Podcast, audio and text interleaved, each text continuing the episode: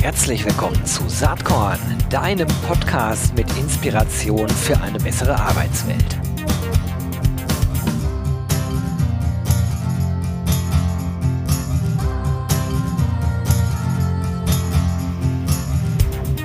Hallo und herzlich willkommen beim Saatkorn Podcast. Heute wird's eng und zwar eng mit der Zeit. Ich habe heute eine Frau am Start, die macht so viele Dinge. Das ist Wahnsinn. Es ist Professorin Dr. Katja Nettesheim. Ähm, die macht so viele Dinge. Ich freue mich, dass Sie da ist. Wir werden einiges heute streifen davon und ähm, den Hauptfokus legen wir auf Culture, Ihr äh, relativ neues äh, Startup. Da kommen wir aber gleich erst drauf. Äh, liebe Katja, erstmal schön, dass du da bist. Ich freue mich, dass wir heute hier miteinander sprechen können. Ach ja, äh, Gero, ich freue mich auch sehr. Herzlichen Dank für die Einladung und ähm, auch für diese sehr warmen Worte zu Beginn. Ja, tatsächlich ähm, ist das mit der Vorstellung bei mir immer so ein bisschen schwieriger. Man fragt sich, wie lange man es halten soll. Also letztendlich ähm, beschäftige ich mich seit 2005 damit, die Wirtschaft oder insbesondere die deutsche Wirtschaft zukunftsfähig zu machen. Ähm, das ist das, was man so früher unter digitale Transformation äh, bezeichnet hat, äh, heutzutage agile Transformation oder New Work. Und ähm, seit 2005 mache ich das eben zunächst ähm, bei Axel Springer in-house, dann mit Mediate, äh, unserer eigenen Transformationsboutique, als Professorin, als Aufsichtsrätin mit einer äh, Award-Initiative und tatsächlich, genau wie du sagst, seit 2019 auch mit Culture, ähm, mit einem Technologie-Startup. Na, lass uns, lass uns da mal ein paar Highlights rauspicken. Äh, das Professorin-Dasein, äh, das, das sozusagen haben wir jetzt gehört, will ich gar nicht vertieft drauf eingehen. Ähm, da kann sich auch jeder was drunter vorstellen. Aber du hast ja eben so ein bisschen nebenbei mit erwähnt, du hast äh, verschiedene Aufsichtsratsmandate. Das finde ich ganz spannend. Auch angesichts äh, der ganzen Thematik äh, Frauen in Gremien, was ja wirklich ein, sehr relevantes Thema ist. Ähm, wer auf deinem LinkedIn-Profil mal nachschaut, der stellt fest, du bist ja nicht nur in einem Aufsichtsrat, sondern in diversen Beiräten und Aufsichtsräten. Wie kommt man da rein? Was machst du da? Und wie ist deine Haltung zu diesem ähm, äh, Gender-Thema in dem Kontext? Oh, das sind ja sehr viele Fragen auf einmal. Ähm, wie man da reinkommt, ähm, tatsächlich, ähm, ich habe vor zehn Jahren habe ich tatsächlich meine Ausbildung als Aufsichtsrätin gemacht, so typisch Frau. Ja, wir machen uns erst einen Schein und dann trauen wir uns in solche Gremien zu gehen, was schon gleich einen Teil der, der dritten Frage mit beantwortet. Äh, letztendlich war das gar nicht nötig, aber das so auf die Art und Weise habe ich dann in diesem Netzwerk des Verbandes der deutschen Unternehmerinnen ähm, durch die Datenbank, die die dort führen, meinen ersten Aufsichtsrat bekommen. Und dann hat eins das andere gegeben. Man wird dann eben hin und wieder angesprochen, teilweise auch von Rechtsanwälten oder von Kollegen, die einen in anderen Aufsichtsräten erlebt haben und die dann sagten, Mensch, Sie haben das da ordentlich gemacht. Ich hätte hier nochmal ähm, eine Anfrage, wäre das was für Sie? Also letztendlich ist viel Mund-zu-Mund-Propaganda dann dabei. Ähm, was mache ich da? Ähm, ich sage scherzhaft manchmal, ich bin drei Fliegen mit einer Klappe, weil ich bin ähm, unter 50, ich bin eine Frau und ich kann digital. Äh, was für so einen Aufsichtsrat ja tatsächlich drei Fliegen mit einer Klappe heiß ist. Heiß begehrt und heiß umworben, nehme ich mal an. Ne? Ja, in gewissem Maße schon, ja. Ähm, auf der anderen Seite muss man aber auch sagen, das habe ich aber auch erst, ich meine, ich mache das ja jetzt seit zehn Jahren schon. Ja. Ja. Ich habe das auch erst im Laufe der Zeit erlebt, dass das ähm, eine Position ist, die gar nicht so einfach ist, weil man da erstens auf, äh, an drei Punkten alleine ist und auch alleine bleibt. Weil wenn diese drei Sachen mit einer Person belegt sind, dann wird keine weitere Position, äh, Person, die ähnlich denkt, hinzugezogen werden, weil das macht ja alles Arbeit. Ja, neu zu besetzen mhm. und überhaupt, das macht man ja eigentlich immer noch meistens, wenn man es muss so dass es ganz bequem ist, wenn man alle Haken gesetzt hat mit einer Person. Ich bin nur, habe nur keinen kulturell diversen Hintergrund, also das würde noch fehlen. Und ähm, das führt dann aber auch dazu, dass man eben mit der abweichenden Stimme immer alleine ist. Mhm. Und das ist sehr schmerzhaft. Äh, anstrengend das ist wahrscheinlich. Anstrengend, schmerzhaft. Ähm, ich habe unglaubliche Kämpfe ge geführt schon. Und ich habe ähm, jetzt in einem Gremium erlebt, wie angenehm es ist, wenn man nicht mehr alleine ist und dass das dann gleich eine ganz andere Dynamik hat. Und man liest das ja tatsächlich, wenn man dieses Thema Diversität gerade in Bezug auf Frauen ernst nehmen will, langt es nicht ein reinzuholen, sondern mhm. zwei. Ja. Und das stimmt. Da kann ich nur sagen, das stimmt total. Weil äh, und auch alles, was man sonst so hört, stimmt ja. Also, dass äh, Frauen überproportional viel unterbrochen werden, äh, dass äh, Frauen nicht gehört werden und so weiter. Ich, wahrscheinlich liegt das an unseren unangenehm hohen Stimmen. Ja, oder an der. Das war jetzt ein Scherz. Also nicht, dass die Leute das verkehrt verstehen. Genau, ja, ja, das, das ist schon klar. Aber ich glaube halt, dass ganz viele äh, Sozialisierungsthemen da mitschwingen auf allen Seiten. Ne? Also wie man Absolut. groß geworden ist als Mann, als Frau oder äh, als diverser Mensch.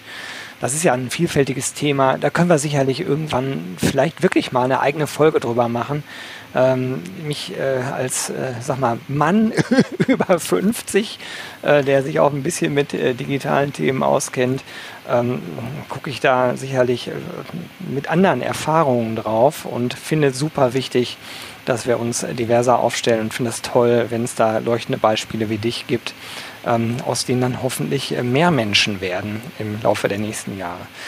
Ja, ein wichtiges Thema. Ich wusste bis gerade auch gar nicht, dass man eine Ausbildung im Aufsichtsrat machen kann. Werde ich mich nachher mal selber informieren. Ist ja spannend. Aber du machst ja noch andere Dinge und die Zeit ist knapp. Ich würde gerne noch mal über den Digital Transformer of the Year Award sprechen. Ne? Das ist eine, mhm.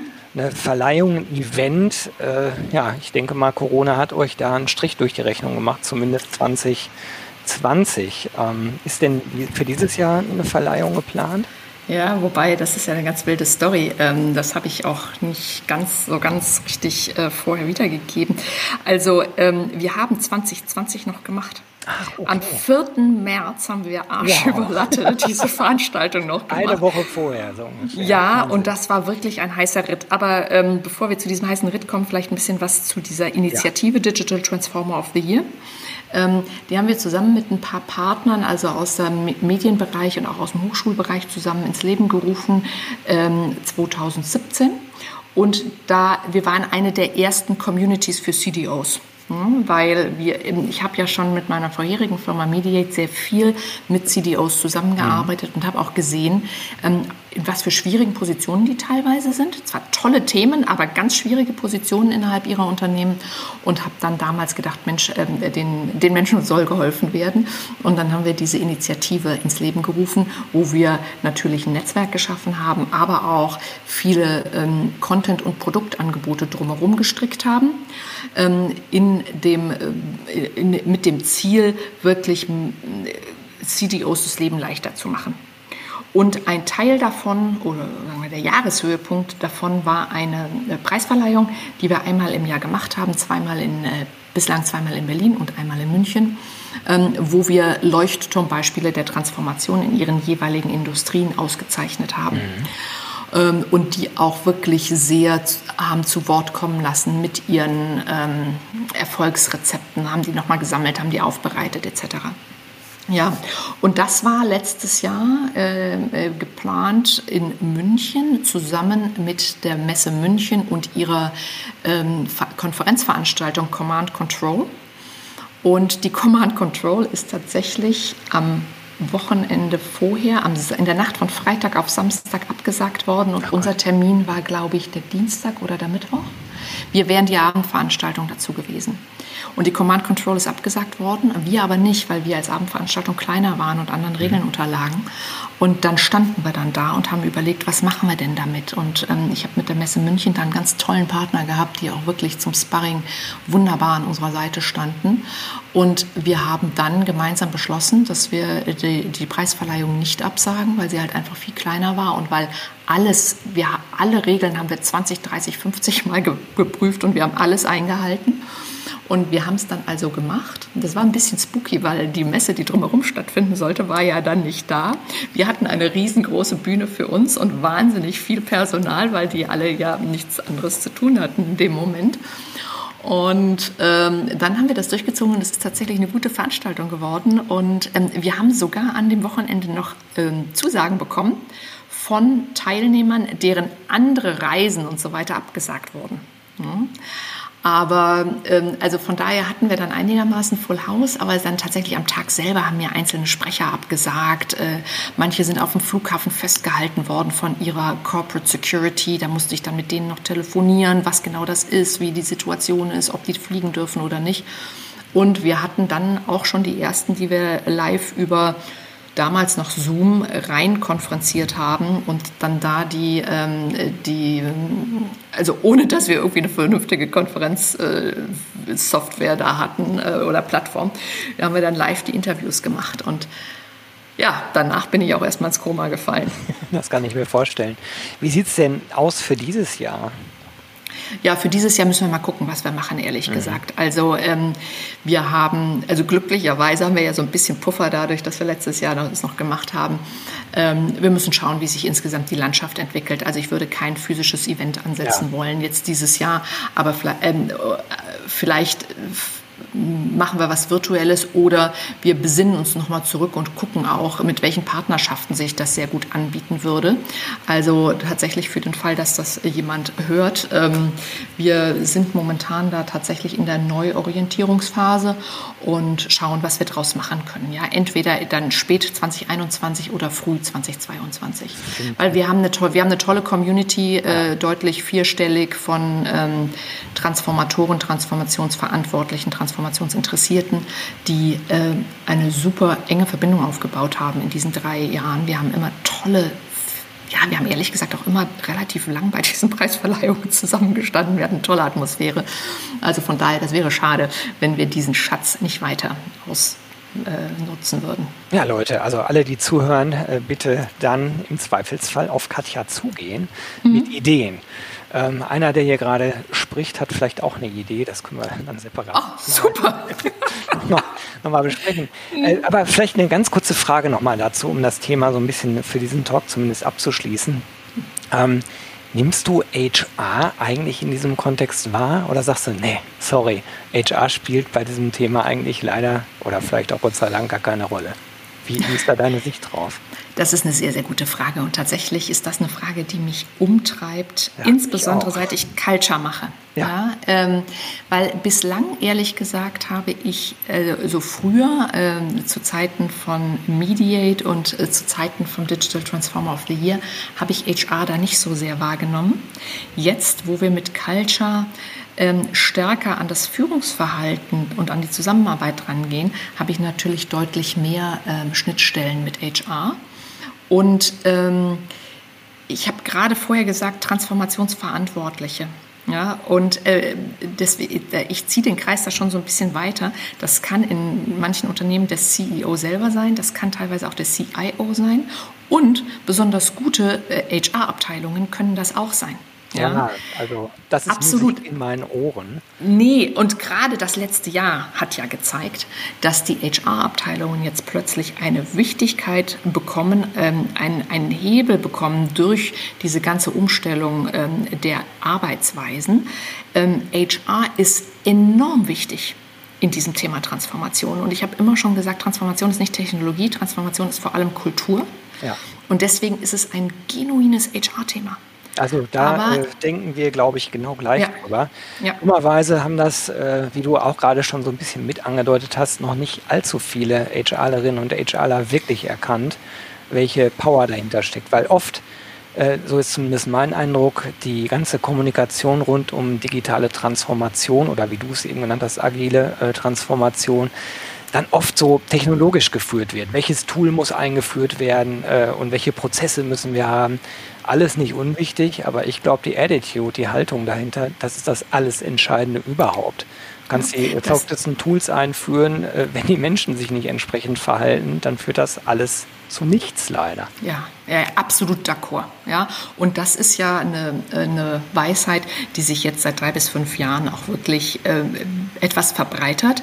Wir haben das in unseren Studien zum Digital Transformer auch schon seit zwei Jahren ganz deutlich gesehen, dass, dass abweichende Kultur und insbesondere entgegenstehendes Führungsverhalten einer der Haupthemmnisse ja. ist der digitalen Transformation.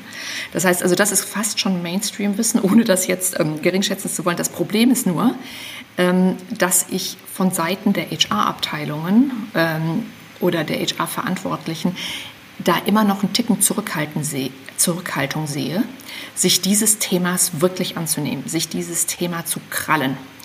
Und äh, das ist schade, weil ähm, damit, also um, ähm, das, um Sheryl Sandberg zu zitieren, damit you have a seat at the table. Ja, ähm, ganz häufig äh, leiden HR-Abteilungen ja auch so ein bisschen daran, dass sie den Eindruck haben, sie würden, äh, sie säßen in zweiter Reihe. Und ähm, das ist inhaltlich also das mag der Fall sein, aber es ist inhaltlich nicht richtig, wie wir gerade gesagt haben. HR-Abteilungen sind absolut wesentlich für die Transformation, aber viele nehmen sich diesen Sitz noch nicht in der ersten Reihe. Ja, das hat was und deswegen mit der Einstellung und Haltung im HR-Bereich selbst zu tun, weil wenn du das tust, dann exponierst du dich. Und dann ist auch immer ein Risiko des Scheiterns mit dabei. Ja. Und ich glaube, dass HR halt äh, viel zu äh, äh, risikoavers ist, oftmals.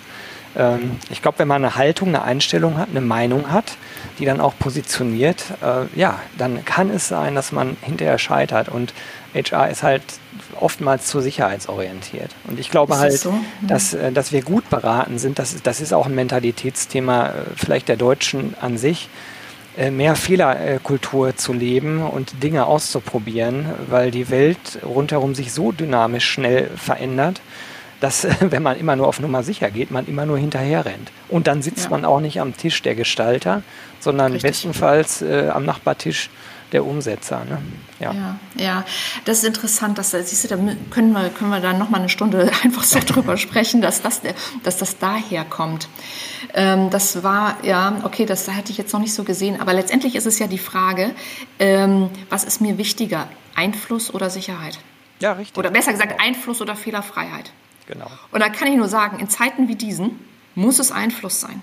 Weil wenn du nichts tust, machst du den größten Fehler überhaupt. Ja, das sehe ich auch so. Ja. ja da, da, könnten wir jetzt ganz lange weiter drüber reden. Wir haben es jetzt ja. angerissen, das Thema, äh, vielleicht wirklich nochmal in einem separaten Gespräch. Das ist mhm. eine meiner inhaltlichen Lieblingsbaustellen. Aber es soll ja noch ein bisschen um dich gehen. Und ich glaube, wir haben, wenn wir über Mediate reden und dann über Culture, was sich, glaube ich, nicht zufälligerweise wie Culture, also Kultur anhört. Richtig, ey. Ähm, da gibt es ja eine Verbindung. Ne? Mediate mhm. war, wie du im Vorgespräch gesagt hast, so ein bisschen ähm, die Vorgängersache und Culture ist dann äh, die Umsetzung dieser Idee mit technologischen Mitteln. Aber erklär doch mal für diejenigen, die sich damit noch gar nicht äh, befasst haben, was, was war und was ist Mediate und was habt ihr jetzt äh, neu entwickelt ähm, mit Culture? Mhm. Ja, sehr gerne. Also ähm, Ende 2008, Anfang 2009 habe ich Mediate gegründet. Ähm, und mit Mediate haben wir schon angefangen, mit klassischen Beratungs- und Workshops-Formaten etablierten Unternehmen klarzumachen, wie sich die Erfolgsrezepte für Wirtschaft im digitalen Zeitalter geändert haben ja, ihnen das klarzumachen, dass und wie sie sich geändert haben, sie dazu zu bringen, das auch für sich anzunehmen und dann auch anzuwenden. Ja? Und das sind ja drei verschiedene Dinge. Mhm. Ähm, und im Zuge dessen haben wir ähm, festgestellt, dass man mit den klassischen äh, Beratungs Tools da auch nur begrenzt weit kommt, dass man mit Seminaren auch nur begrenzt weit kommt und dass es eine Gruppe in den Unternehmen gibt, die eminent wichtig ist für das Gelingen der Transformation und das sind die Führungskräfte ja, und insbesondere die mittleren Führungskräfte.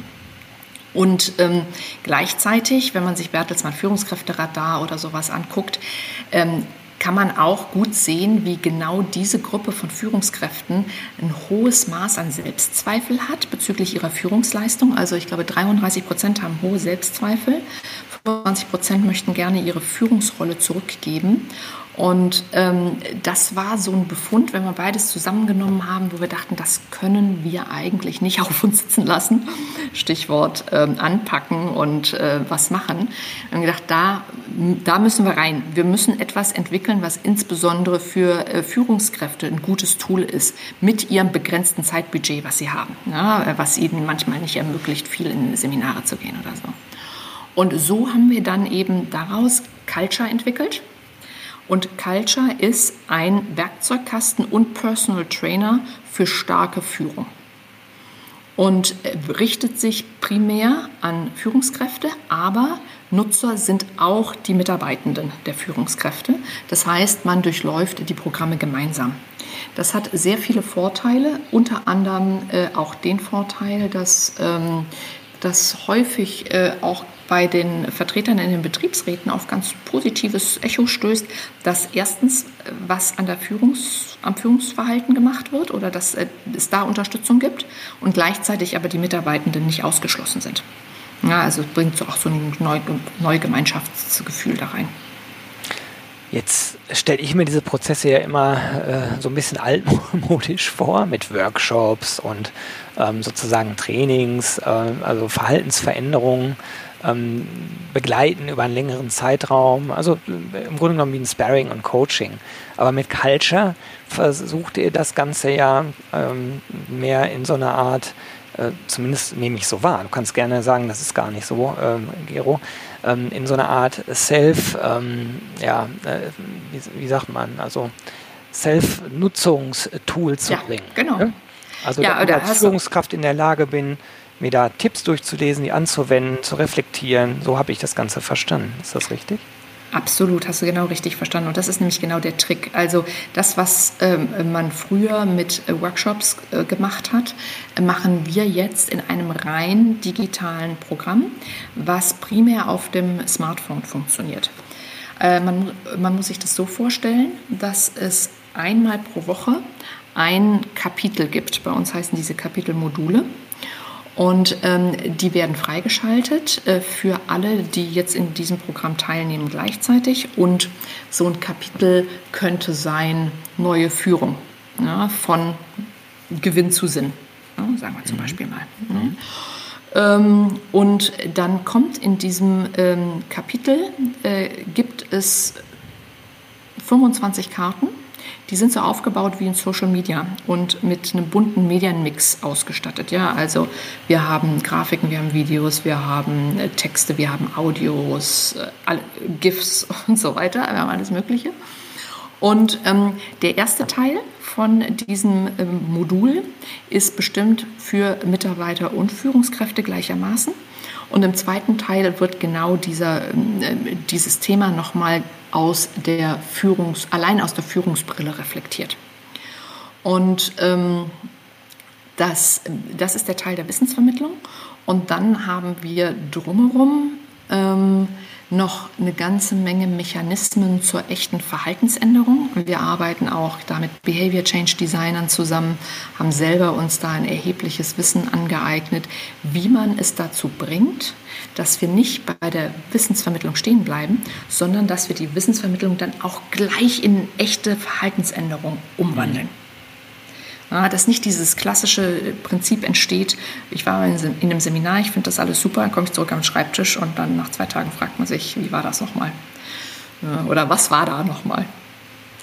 Finde ich ähm, total interessant. Ähm, und äh, interessant ist auch, was rundherum so passiert. Also ihr seid da äh, sehr gut aufgestellt und unterwegs, aber es gibt inzwischen ja auch immer mehr LearnTech-Anbieter äh, und Ansätze, Ihr habt den Begriff EduChange da so ein bisschen äh, mit auf den äh, Bildschirm gehoben, sage ich mal. Kannst du nochmal erklären, äh, wobei vielleicht ist es auch selbst erklärend, EduChange, was ihr damit meint? Hm. Ja, letztendlich meine ich das, äh, was ich gerade schon angedeutet habe. Wir kombinieren Wissensvermittlung mit Mechanismen zur Verhaltensänderung, also Education und Behavior Change. Mhm. Und im Verhältnis zu vielen anderen Marktbegleitern ist bei uns Wissensvermittlung nur Mittel zum Zweck. Ja, uns geht es letztendlich um die Verhaltensänderung, aber ich habe halt in den 15 Jahren, die ich das jetzt schon mache, halt oft auch gesehen, dass äh, in vielen Situationen Verhaltensänderung erwartet wurde, ohne dass das nötige Wissen vorher vermittelt wurde. Hm? Das heißt, das eine geht nicht ohne das andere, aber es geht uns primär darum, dass es zu einem moderneren, kraftvolleren, effektiveren Führungs- und Zusammenarbeitsverhalten kommt und dass damit diese ganze Friktion, diese ganze Reibung, die heutzutage im Arbeitsplatz ist und die alle unglücklich macht, dass das weniger wird. Hm. Ich finde ja diesen Verhaltensveränderungsaspekt absolut zentral. Manchmal habe ich nämlich sogar den Eindruck, dass es auch äh, andersrum sein kann, als wie du es gerade skizziert hast. Dass Unternehmen sagen, ja, wir tun ja da eine ganze Menge, aber im Grunde genommen ist die Wissensvermittlung nur das Feigenblatt dafür zu sagen, wir tun was aber wir verändern nichts. Also die Leute wissen dann was äh, oder anders ausgedrückt, wir haben kein Erkenntnisproblem mehr, aber wir haben ein Umsetzungsproblem. Und am Ende geht es ums Umsetzen, um, um das sich verändernde Verhalten. Also inwiefern gibt es denn da eine Rückschleife bei euch? Äh, gibt es da irgendeine Art von, von Messung?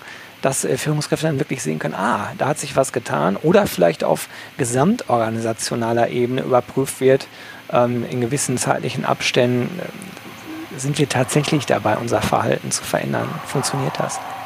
Ja, genau. Also das machen wir tatsächlich.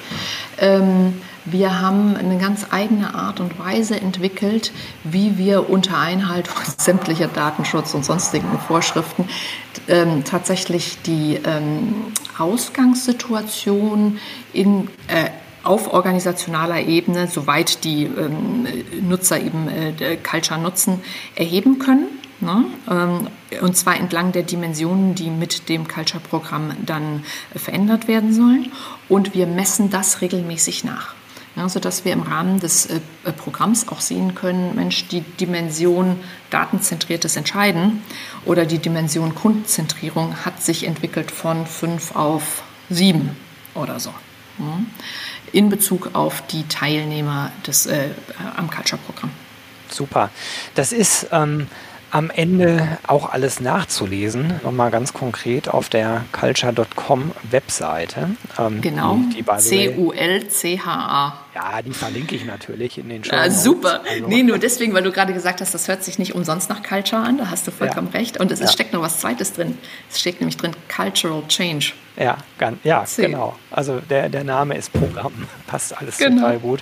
Ähm, mhm. Für alle, die sich das jetzt anhören, das spannend finden, man findet auf der Webseite auch durchaus ein paar Kundenreferenzen. Ähm, äh, Katja hatte vorher gesagt, hier im Podcast äh, wollen wir das jetzt nicht breit treten, kann aber jeder und jede ganz bequem da nachlesen. Also. Ähm, ja, die Zeit rennt, äh, liebe Katja. Ich habe äh, noch eine Frage. Du bist äh, eine Frau, die so viel mitbekommt und in, in so vielen ähm, Gremien mit dabei ist. Ähm, Hast du so ein paar Inspirationstipps gesagt von Hörerinnen und Hörern? Jetzt denken wir, spannende Frau, äh, wo bezieht die eigentlich ihre Inspiration her? Vielleicht hast du irgendwie ein Buchtipp oder Podcast oder Magazin oder ein Artikel, irgendwas, was man den Hörerinnen hier noch mit ans Herz legen kann. Hm. Ähm, ja, also ähm, unabhängig davon, dass man natürlich alles von Saatkorn gelesen und gehört oh Gott, haben oh sollte. ähm, ne, also ich habe wenn ich mal so drüber nachdenke, was sind so Sachen, die vielleicht noch mal ein bisschen Geheimtipp ist, sind? Ja, gerne. Ähm, ich beziehe relativ viel äh, äh, Wissen über Newsletter. Und äh, was mir da gut gefällt, ist von Nir Eyal ein Newsletter. Nir Eyal ist äh, einer, der ähm, dieses Behavior Change Design von Technologien ähm, sehr frühzeitig schon ähm, das Wissen darüber demokratisiert hat in einem äh, Buch, das heißt Hooked. Und der hat einen sehr guten Newsletter zu allen Themen in Bezug auf Behavior Change, Design und Technologien. Ähm, auch in Bezug darauf, wie man wieder, ähm, sagen wir mal, Herr seines Gehirns werden kann ne? und ein bisschen die Abhängigkeit in den Griff kriegen kann. Dann, was für unternehmerische Themen anbetrifft, lese ich wirklich gerne äh, The Hustle da bin ich mhm. mal durch Zufall drüber gestolpert. Das ist eine äh, US-amerikanische ähm, Seite für kleine Startups. Ähm, dann natürlich alles von Benedict Evans und was so VC-relevant ist. Ja, das sind so die beruflichen Sachen und ähm, privat ich bin ja ein großer Fan von Inside Timer, ehrlich gesagt. Ähm, da gibt es auch zunehmend Live-Events zum Thema Meditationen, ähm, Reflexionen und Musik. Und ähm, habe mir gerade den neuen Roman von Juli C. gekauft. Über Menschen habe ich gestern Abend angefangen, bin aber bisher erst 19 Seiten weit. Das finde ich jetzt äh, erstmal danke für die tollen Tipps. Ich finde es auch ein bisschen lustig, weil genauso viel beschäftigt und viel interessiert, wie du bist, fallen jetzt auch deine Inspirationstipps aus. Sehr interessant. Meistens kommt nämlich nur ein Tipp. Du hast jetzt gleich mehrere äh, rausgeballert. Äh, ich finde die cool. Teilweise kenne ich sie, teilweise nicht. Werde ich mir auf jeden Fall anschauen und auf jeden Fall auch in den Show Notes äh, verlinken für alle Interessierten, ähm, die da Lust haben, weiter zu forschen. Ja, zu Gast war heute hier Professorin Dr. Katja Nettesheim. Ein spannendes Gespräch, wie ich fand. Katja, ich danke dir ganz herzlich für deine Zeit und wünsche dir vor allen Dingen äh, ja, viel Spaß und Erfolg mit all deinen unterschiedlichen Aktivitäten. Ja, klasse. Ganz herzlichen Dank, Gero, für dieses tolle Gespräch. Ich könnte jetzt wirklich noch Stunden weiterreden, aber ich glaube, das müssen wir auf ein anderes Mal verlegen. Aber ich komme auf jeden Fall darauf zurück. Ähm, sehr, sehr spannend, sich mit dir zu unterhalten, wirklich. Ja, kann ich nur zurückgeben. Also alles Klasse. Liebe und Gute, bis bald. Tschüss. Dir auch. Dankeschön.